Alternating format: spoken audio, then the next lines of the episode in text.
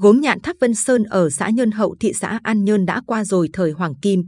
Hiện nay, làng nghề nước tiếng một thời gần như đã mai một. Ông Tô Hồng Phương, trưởng phòng văn hóa và thể thao thị xã An Nhơn, cho biết thời hưng thịnh, làng gốm nhạn tháp Vân Sơn có cả trăm hộ làm nghề, sản phẩm làng nghề nghề, chum, vò, ang, chậu, thạp, bọng giếng, ống cống, ấm, nồi, bếp lò hiện diện ở nhiều tỉnh thành trong cả nước, nhất là ở khu vực miền Trung Tây Nguyên. Nhưng nay nghề gốm ở nhạn tháp Vân Sơn gần như đã mai một.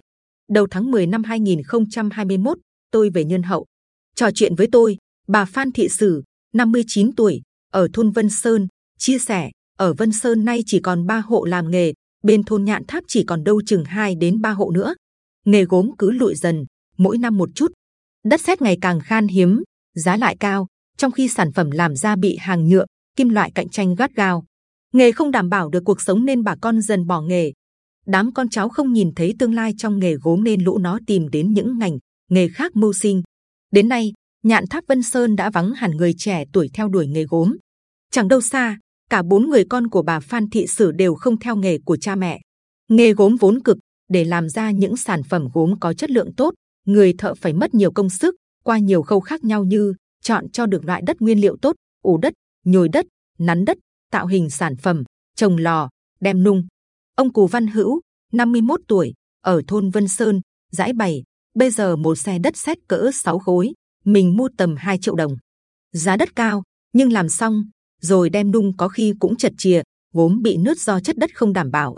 Tuổi tôi không còn trẻ, giờ bỏ nghề thì cũng không biết làm gì nên cố bám lấy nghề mà sống thôi.